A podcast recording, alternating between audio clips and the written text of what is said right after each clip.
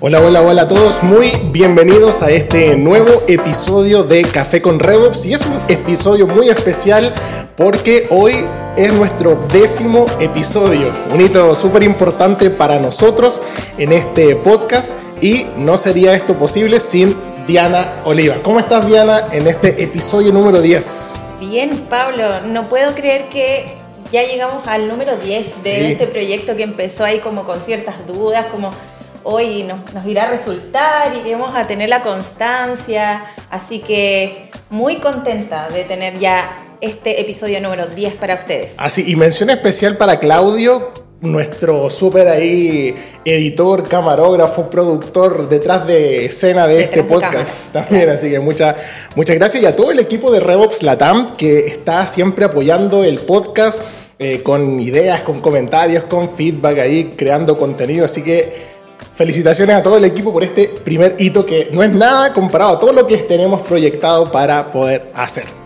Exactamente. Así que bueno, si te estás sumando por primera vez a, este episodio, este es un episodio especial porque hoy vamos a hablar algunas cositas que ya hemos tocado en otros episodios, pero van a ser un muy buen resumen si no los has escuchado o para profundizar un poco más algunas cosas que ya seguramente has escuchado. ¿De qué vamos a hablar el día de hoy, Diana? Hoy día vamos a hablar de los pilares de RevOps. Porque, bueno, sin duda hemos aprendido muchísimo, si bien nosotros sabemos de este tema, incluso preparar este, estos episodios nos ha hecho aprender mucho más. Eh, entonces, eh, hemos tenido esta serie de, episodios que de hecho estamos llamando eh, Fundamentos de Revenue Operations.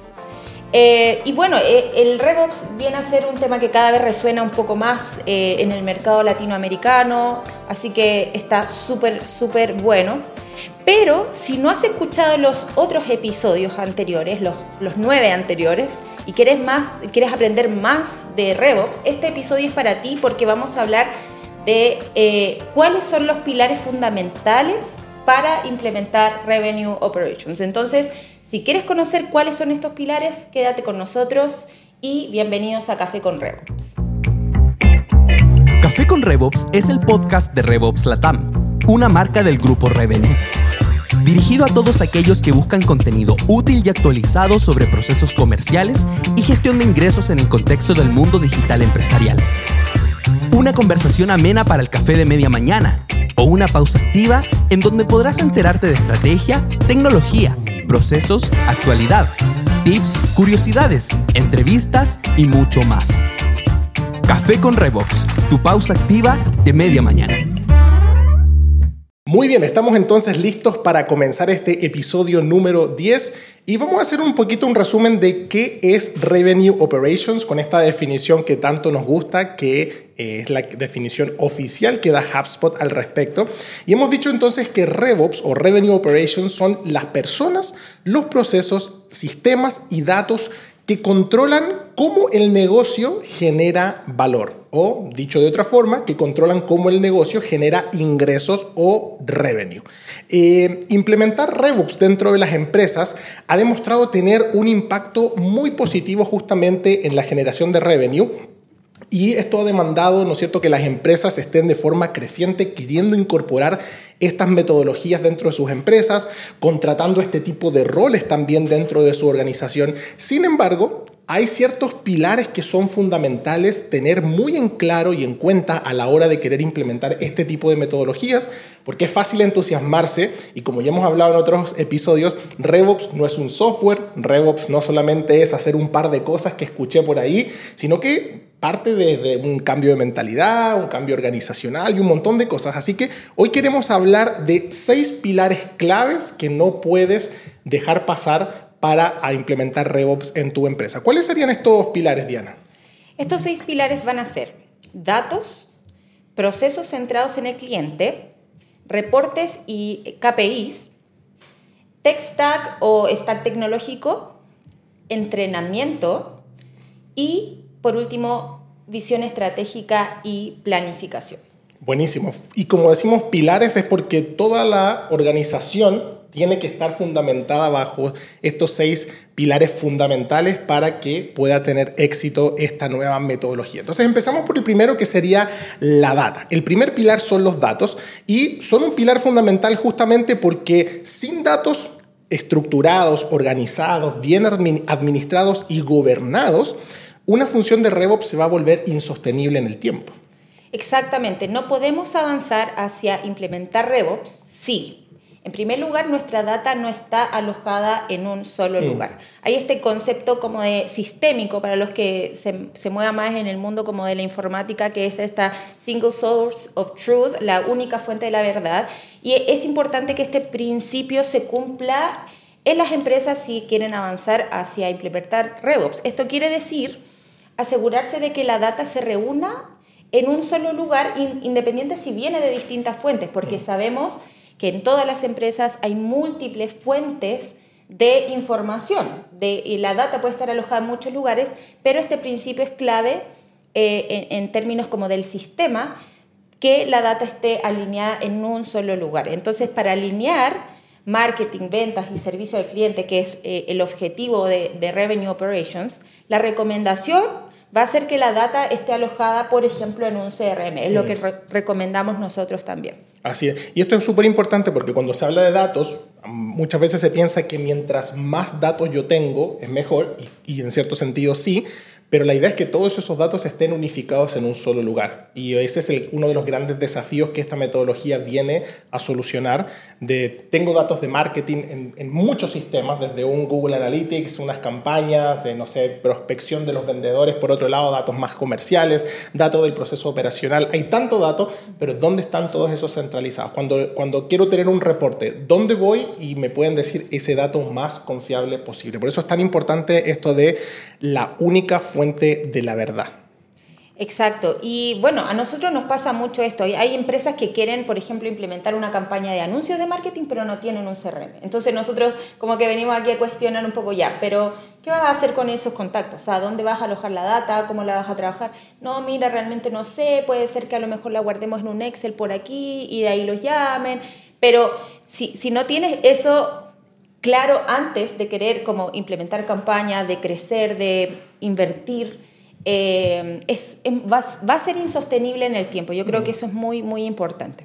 Sí, sobre todo cuando los múltiples sistemas también miden de manera distinta. ¿Cuál es el sistema que dice la verdad con respecto a esto?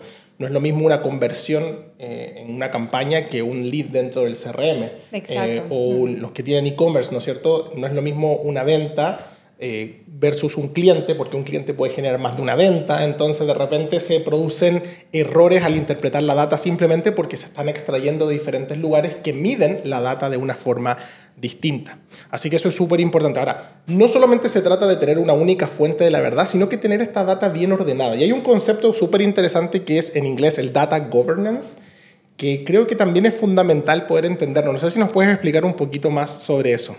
Sí, de hecho en el episodio 3 de, nuestro podcast hablamos de, esto y definimos el data governance como contar con un esquema interno para gestionar los datos, manejar la integridad y seguridad de los datos y también establecer estándares y políticas internas del manejo de los datos.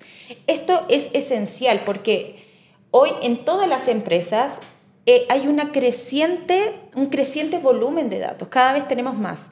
Entonces es necesario eh, contar con procedimientos, una estructura de datos dentro de la organización para asegurar y protocolizar el acceso a la mm. data. O sea, hoy día hay temas de seguridad eh, cada vez más importantes. Hay eh, violaciones de seguridad, también nos exponemos también a, entornos un poco más inseguros, donde es, muy importante y seguramente hay, hay, bueno, no es nuestra área de expertise, pero seguramente si hay ahí un experto en, seguridad de datos puede afirmarlo. Eh, entonces, esta data governance es, un, es esencial tener estos protocolos, tener esta estructura para poder implementar una, eh, una función de RevOps dentro de las empresas. Y esto es más fácil de lo que parece, porque claro, cuando tú lo pones así como un experto en datos, a lo mejor muchas empresas se pueden asustar, pero esto es tan simple como poder decir quién tiene acceso a los datos. y a qué datos tiene acceso. Un error muy común dentro de las empresas es que le dan acceso dentro del CRM a todo el mundo, ¿sí? o, a todas las funciones dentro del CRM. Y muchas veces eh, se pierde información por esa forma. O una, un empleado que ya no trabaja más y tiene acceso puede sacar, ojalá que no le pase a nadie, pero le puede sacar una base de datos, puede, ¿no es cierto?, mal utilizar ciertos datos, tener acceso a información confidencial. Eh, por eso que es muy importante que alguien dentro de la organización sepa hasta dónde pueden acceder y hasta qué datos pueden ser visibles para toda la organización. Así es, así que eh, cosa, consejo muy práctico, si por ejemplo usas un CRM, HubSpot, Salesforce, el que sea, pregúntate en tu CRM, ¿quién puede crear o modificar una propiedad, un mm. campo nuevo? En el equipo de ventas, ¿qué data puede manipular? ¿Qué data no puede manipular para asegurarte de que ellos marquen lo correcto, que tengas el reporte correcto? Marketing, qué data puede acceder y cuál no. Y lo otro es cómo facilitar el acceso a la información a los equipos go-to-market, pero sin poner en riesgo la integridad de la data. Todo eso, para definir todos estos ejemplos, es súper importante tener protocolos y dedicarse como a mantener un orden, tener documentos compartidos con este orden, entonces muy importante. Así es, bueno, si estás pensando entonces en implementar Revenue Operations dentro de tu organización, un pilar fundamental es que tengas la data ordenada, que tienes que tener un CRM, un lugar donde sea la única fuente de la verdad y una estructura de datos organizados que te permitan luego poder tomar los reportes. Hay mucho que podríamos decir esto, así que los dejamos invitados a nuestro episodio número 3. Puedes ir ahí y puedes escuchar todo lo que hablamos sobre este tema en mayor profundidad. Como segundo pilar, creo que es muy importante también que pensemos en que todos los procesos que esta área de Revenue Operations va a venir a implementar dentro de las empresas sean procesos centrados en el cliente. Un error muy común es que las empresas siempre piensan desde su perspectiva. ¿Qué producto quiero ofrecer? ¿Qué servicio voy a ofrecer? ¿Cómo mi proceso, no cierto, me va a ser más eficiente? Y si bien son cosas súper importantes, creo que el Revenue Operations nos muestra que todo eso debiese estar centrado en la experiencia que el cliente desea tener con la marca para que ahora mi proceso de eficiencia y de todo ese tipo de cosas esté centrado en eso, lo que nosotros le llamamos justamente un proceso centrado en el recorrido del comprador, en el buyer's journey, con un proceso de ventas, un pipeline ordenado que me permita poder saber quiénes están visitando, los diferentes segmentos de usuarios, los contratos ganados, las renovaciones, posibles expansiones del negocio, etcétera creo que diste en el clavo porque uno podría decir ya en qué se, en qué se diferencia RevOps como función de, yo puedo tener mi data, puedo tener todo este orden de otra forma, no, no usando una función de RevOps, pero RevOps viene a poner la experiencia del cliente en el centro. O sea, es el cliente en torno al cual nos tenemos que alinear, en torno al cual nosotros tenemos que revisar nuestros procesos, la data del cliente que tenemos es la que necesitamos resguardar. Entonces, si no tenemos documentado un buyer journey, el buyer persona o nuestro perfil de cliente ideal, es muy difícil llevar a cabo una implementación de una función de RevOps porque no vamos a tener como el foco a donde alinearnos mm. finalmente. Es como el centro finalmente de todo. Sin esta documentación no podemos asegurarnos que los equipos go-to-market hablen el mismo idioma respecto a quién es nuestro cliente y cómo compra nuestro producto o servicio. Mm. Entonces, eh, en otro episodio anterior eh, hablamos de este tema en el episodio 8 eh, y decíamos que vender se trata de comprar, como ocupamos esta mm. frase de un profesor de Harvard Business School. Entonces nos gusta mucho porque finalmente todo el pipeline de ventas eh, la forma en que nosotros vamos a anunciarnos en nuestros productos siempre tiene que ser pensado en que vender se trata de comprar. O sea, no puedo diseñar un proceso de venta sin pensar en cómo compra mi, eh, mi cliente. Y ese es el gran error porque muchas veces se terminan diseñando procesos eh, que están centrados tan en la empresa que son procesos que generan demasiada fricción al usuario. Claro, internamente alguien puede decir, ¿no es cierto? Oye, este proceso corporativamente está bien, pero a veces ponemos fricción, burocracia y finalmente la persona que está del otro lado comprando lo encuentra súper tedioso. Entonces es importante, por ejemplo, en, este tipo de diseños, pensar en un pipeline de ventas centrado en el cliente, donde las etapas del pipeline no reflejen las tareas del equipo comercial, sino que reflejen las etapas por las que el comprador tiene que pasar. Es decir, un pipeline muchas veces mal diseñado es llamar al prospecto, enviar la propuesta. ¿En qué estado está? No, está en el estado enviar la propuesta. No, eso es una tarea del vendedor. El pipeline de decir en qué estado está, propuesta recibida. ¿sí? Eh, eh, algo en pasado y ojalá que tenga que ver con el recorrido del comprador y no con las tareas del vendedor. Así es, eso es una muy buena recomendación para invitarles a revisar sus pipelines de negocios, revisar si están centrados en el cliente más que en tareas. Creo que eso es clave. Incluso puede ser la misma etapa, pero esbozada de otra forma, ya comunicacionalmente en el equipo de ventas va a poner al cliente en el centro y no su cuota en el centro y su meta que es válido, eh, porque todos los vendedores quieren ahí alcanzar sus metas y está súper bien, pero esas metas se van a alcanzar de mejor manera si ponemos al cliente en el centro. Y estoy segura que simplemente haciendo eso pueden aumentar sus tasas de cierre. Así es, y de hecho este punto se conecta súper bien con el punto anterior de los datos, porque es muy difícil armar un proceso centrado en el cliente cuando tengo data desorganizada, desordenada, porque efectivamente voy a terminar especulando de lo que mi cliente hace o quiere, en vez de decir, mira, la data me muestra que el cliente toma tales acciones, se demora tanto tiempo, espera tales cosas. Entonces, una cosa va alineada con la otra. Así que también tenemos un episodio, como decías tú recién, el episodio número 8, donde hablamos en profundidad justamente cómo uno de los desafíos del Revenue Operation es alinearse en torno al Buyer's Journey. Así que también hay mucho más que podríamos decir en esto y los invitamos a escuchar. Entonces ya tenemos dos, data y el otro pilar entonces sería alinearse en torno al Buyer's Journey. Ahora, en tercer lugar, reportes y KPIs. Creo que es otro pilar súper importante porque con todo esto van a salir un montón de más data y en el fondo ahí es importante saber cómo la vamos a ir gestionando, cómo vamos a usar esa data o qué KPIs o qué reportes vamos a necesitar ver para poder seguir desarrollando nuestro negocio, haciendo gestión del pipeline, haciendo forecast, rendir cuentas y, ¿no es cierto?, ver en general el rendimiento de los equipos go-to-market. Sí, eso es esencial porque finalmente RevOps viene a ser una función que va a alinear equipos y para saber si está funcionando o no están los KPIs y para finalmente como este dato que nos va a permitir observar el rendimiento de los equipos. Entonces es muy importante definir correctamente qué KPIs vamos a medir. Mm. No nos vamos a adelantar mucho, les vamos a dar algunos, algunos indicadores, pero en el próximo episodio vamos a hablar de KPIs, así que para que estén también... Sí, un, un episodio que sé que están muchos esperando. Sí, es esencial, a mí me encanta.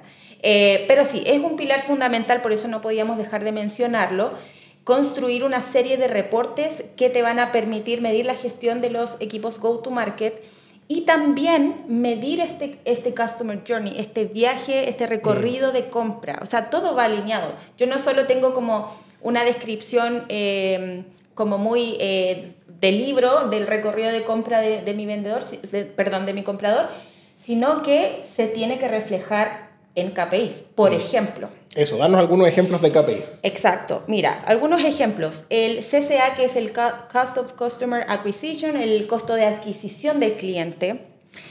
El Lifetime Value, que es el, el valor de, en todo el, el, ciclo de vida, cuántos valores está generando el cliente. La velocidad en el pipeline. NPS, ciclo de ventas, hay muchos más. Entonces, mm. por ejemplo, pensando cómo esto se traduce, cómo esto me ayuda a interpretar cómo va mi recorrido de compra. Por ejemplo, la velocidad del pipeline se redujo respecto al periodo anterior. Probablemente, si la, la velocidad se redujo, es porque hay alguna fricción que me está haciendo que el proceso se está frenando. O sea, hay algo en el proceso de ventas que está haciendo más lento la forma en que yo vendo.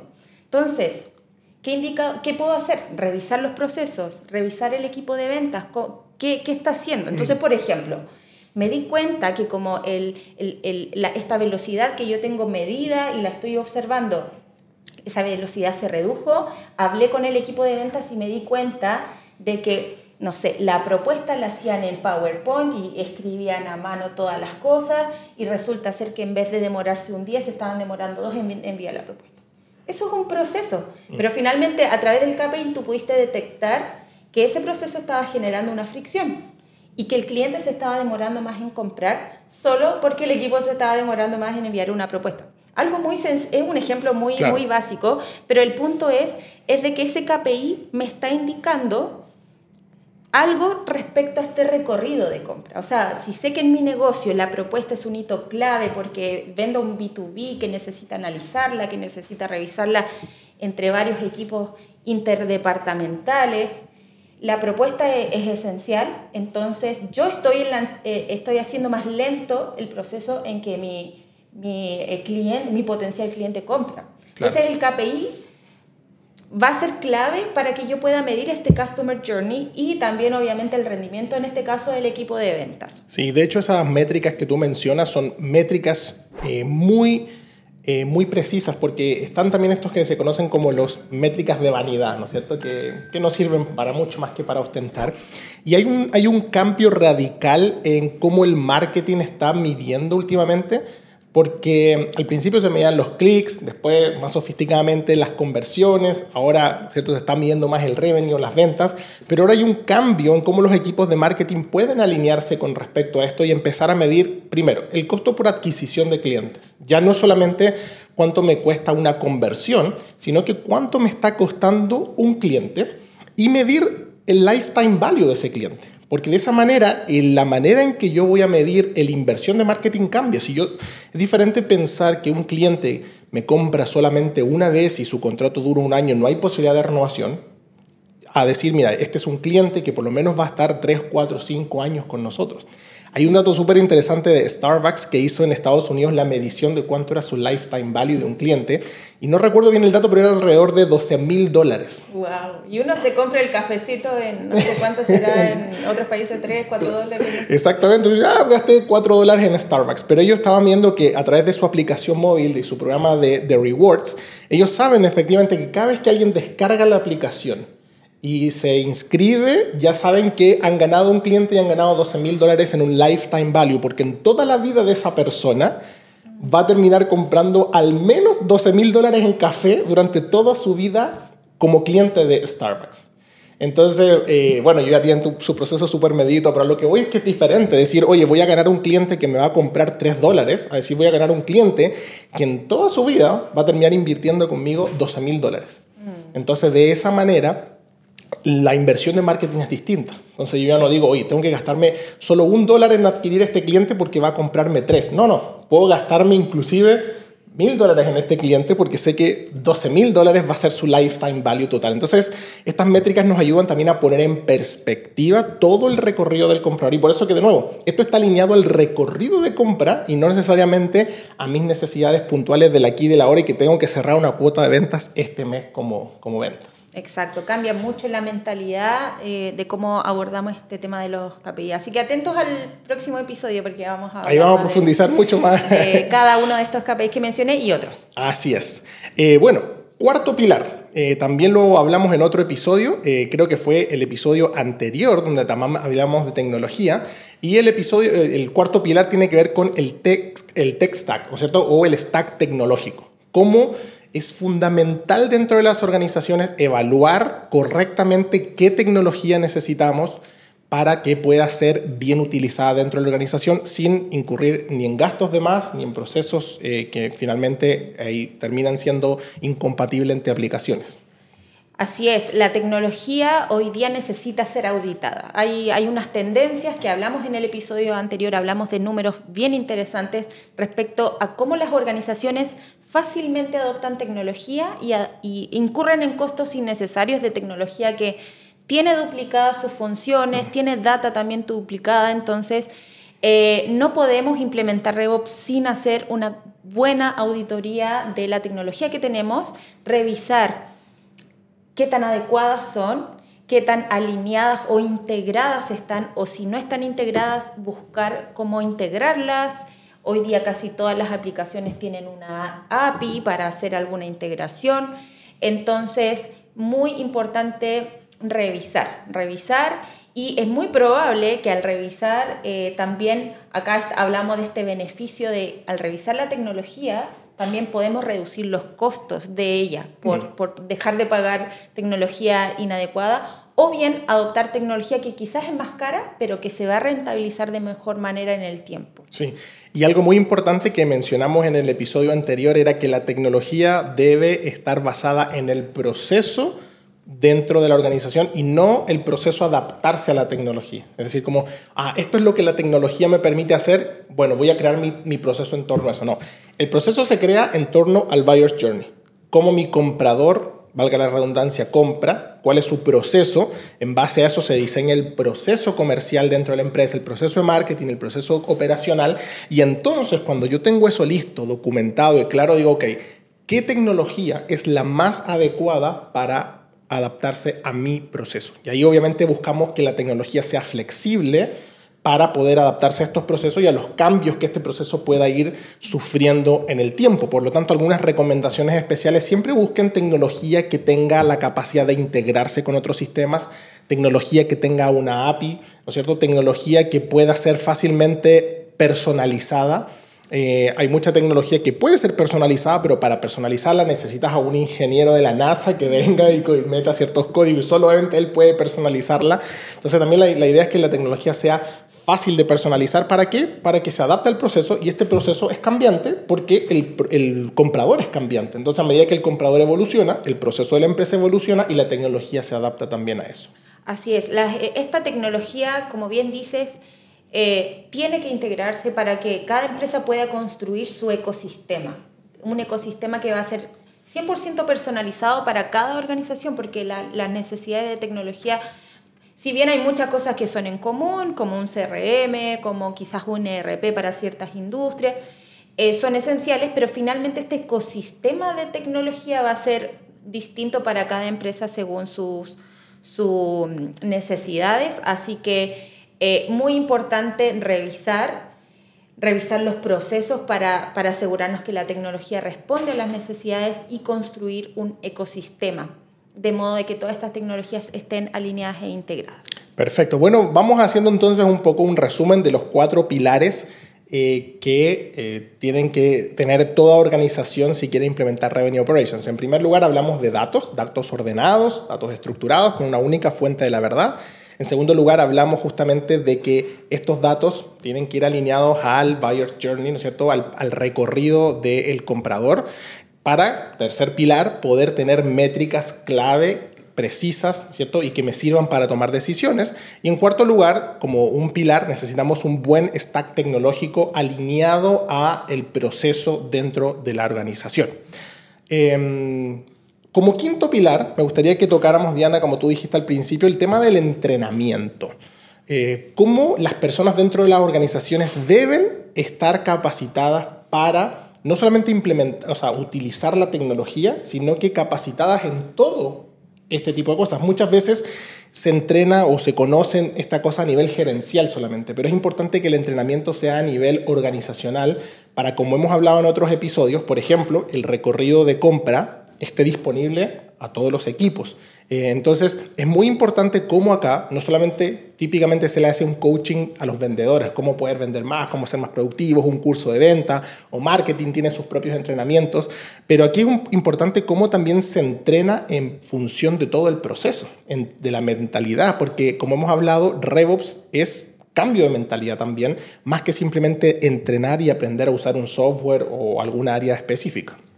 Claro, eh, es fundamental porque finalmente son las personas las que van a ejecutar todos estos procesos, las que van a utilizar la tecnología, los vendedores que están de cara al cliente y constantemente, el equipo de servicio al cliente, el que, el que brinda esta experiencia postventa. Entonces, sin un correcto entrenamiento de este, esta mentalidad, de los objetivos, eh, también del recorrido de compra, de entrenar a nuestras personas a, entender cómo compra nuestro cliente, quién es, independiente del área donde trabaje, es esencial para que RevOps funcione, porque sin un entendimiento, sin que el equipo lo entienda eh, muy bien, es difícil que esto se sostenga también en el, tiempo, porque puede ser, ah, sí, mira, la verdad que están implementando un área nueva que se llama RevOps, no tengo idea qué hace, pero ahora mi jefe es una persona que, que trabajamos en conjunto con venta, pero no tengo idea para qué. Eso va a ser insostenible porque va, va a ser más difícil también la adopción de cambios. Entonces, dependiendo de la realidad de cada empresa, eh, es importante que podamos revisar dónde tenemos que entrenar, dónde tenemos que reforzar. Eh, cuando, eh, no sé, contratamos a una nueva persona para nuestro equipo, qué onboarding es el correcto, cuáles son los procesos, las cosas que tenemos que sí o sí mencionar. Entonces, no podemos olvidar que finalmente el negocio se trata de personas vendiendo a personas, entonces son las personas las que tienen que entender muy bien quién es nuestro cliente, sea este buyer journey, el buyer persona del que hemos hablado, las personas tienen que entenderlo. Claro. Y ahí una recomendación importante es la capacitación interequipos. Porque muchas veces los equipos dicen, ah, no, no, no tengo idea qué hace el equipo de ventas. O sea, yo, yo soy marketing, yo traigo el lead, pero no, no tengo idea qué pasa después. Entonces, También. o ventas dice, no, yo, yo tengo que vender nomás, pero no sé cómo lo trajeron, cuáles son las estrategias. Es importante poder estar alineados para saber qué hace el otro equipo. Ahí pueden eh, también visitar eh, nuestro episodio sobre alineación de marketing y ventas, donde hablamos varios consejos de cómo poder aprender también de uno del otro de estos equipos. Pero esa frase que tú dijiste me gusta mucho. O sea, finalmente somos personas vendiendo a personas. Eh, bueno, y como último pilar, tenemos visión estratégica y planificación. y lo dejamos al final pero debiese ser quizás uno de los primeros. Eh, lo dejamos al final porque, porque es un poco más denso poder abarcar todo este tipo de cosas, pero sin un cambio de la mentalidad de las gerencias, hemos hablado en otros episodios que es muy difícil que esto sea sostenible en el tiempo, porque debe haber una visión que nos impulse a querer cambiar como negocio. Si, si se dan cuenta, como hemos hablado, el, el alinearnos el setear objetivos en común, el tener una única fuente de la verdad, el, alinearnos en torno al buyer's journey, el cambiar procesos, no es algo que dependa de un área, depende muchas veces de gerencia. Y a mí me ha tocado tristemente ver muchas veces en empresas eh, tan segregadas internamente que incluso se producen competencias internas de qué producto vende más el product manager de aquí, el de allá, ¿no es cierto? ¿Qué área es la que mejor le va? Y cuando el, el RevOps nos invita a estar mucho más alineadas. Por lo tanto, se requiere una planificación desde gerencia con objetivos claros, con oportunidades ¿no cierto? a desarrollar en conjunto para que luego ¿no cierto? podamos eh, medir esto de manera precisa. Claro, la falta de visión y planificación va a hacer que cualquiera de los otros pilares no funcione. O sea, es, es esencial eh, esta eh, primero la visión estratégica del negocio y transmitirla eh, a través de una planificación clara, de objetivos claros que sean alcanzables, que sean medibles, que sean realistas. es muy, muy importante. Entonces, si esto no está en la mente, como en el corazón del negocio, que finalmente viene desde, desde las direcciones, eh, va a ser muy difícil que RevOps pueda funcionar como una nueva función dentro de la empresa porque se tiene que alimentar 100% de esta visión estratégica. Finalmente son los, los, gerentes, los dueños, el directorio, no sé, dependiendo ahí de la, de la empresa, pero son ellos quienes tienen el, el, concepto más claro del negocio finalmente, de, de cuál es la idea, cuál es la propuesta de valor. Entonces, explicar eso, transmitirlo muy bien a los equipos y sobre todo en esta función de, de RevOps eh, es esencial. Sí.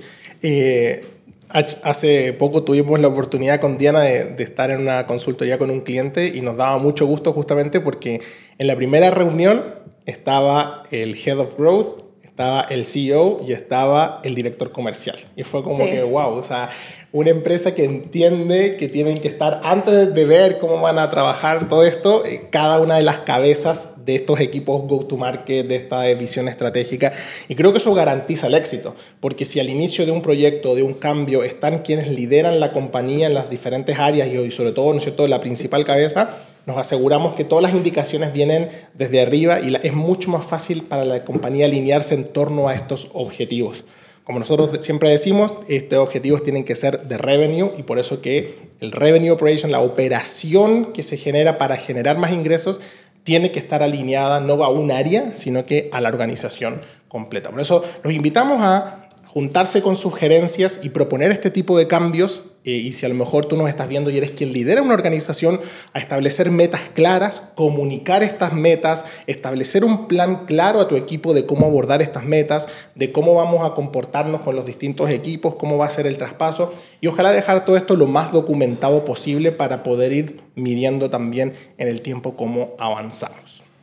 Así que bueno. Excelente, eh, un capítulo express de información, un poquito más largo, pero con harta cosa, pero eh, son seis pilares que son fundamentales y que si quieres detallar más en cada uno, están entonces los otros episodios en los que hemos hablado, los vas a tener ahí en la descripción del capítulo y para que puedas ir directamente a ellos. Así que en resumen, tenemos que va a ser datos, procesos centrados en el cliente, reportes y KPIs, el tech stack o la tecnología, el entrenamiento y la visión estratégica y planificación. ¿Hay algo más que te gustaría dejar a quienes nos están escuchando, Diana, antes de cerrar con este episodio? Yo creo que simplemente invitarlos a revisar cada uno de estos pilares en su empresa, vean uno por uno y analicen ahí cómo está cada uno, cómo está cada uno de estos pilares, porque independiente que vayan a implementar una función de, de RevOps, eh, que sería lo ideal, pero si no lo van a hacer, si, si es un poco como más a largo plazo, no, no es algo que esté dentro de las prioridades, eh, revisarlos igual va a tener un gran beneficio para, para hacer como un diagnóstico de mm. realmente cómo está tu empresa, cómo está tu negocio, qué tan, qué tan débil puede estar uno de estos pilares, porque independiente que sea con RevOps o no, puede ser un pilar que les haga más difícil eh, enfrentar este año también, eh, por ejemplo, en temas de proceso, en temas de datos, en temas de tecnología, si hay algo en los equipos que sea necesario reforzar. Creemos que puede ser de gran valor para tu empresa revisar estos seis pilares eh, y ver quizás qué acciones en cada uno podrían generar un, cambio importante, generar valor para la organización. Buenísimo, muchas gracias Diana y muchas gracias a todos los que nos acompañaron en este episodio. Les recordamos ahí que pueden suscribirse a nuestro canal de YouTube, activar las campanitas ahí para que les avise cada vez que subamos un nuevo contenido y también seguirnos en Spotify, en Apple Podcast, seguirnos en nuestras redes sociales como Revops Latam y también visitar nuestra página web www.revopslatam.com donde también estamos subiendo bastante información valiosa a nuestro blog. En el próximo episodio entonces vamos a estar hablando de KPIs, KPIs fundamentales para poder medir el Revenue Operations. Así que los esperamos en un próximo episodio. Esto fue Café con RevOps. Chao, chao. Chao, chao. Este podcast fue una producción de RevOps Latam, una marca del grupo Revenue. Gracias por acompañarnos en este episodio. Esperamos que hayas disfrutado de la conversación y la información que aquí te entregamos. ¿Tienes alguna sugerencia o pregunta? Síguenos en nuestras redes sociales y déjanos tus comentarios. Café con Revox, tu pausa activa de media mañana.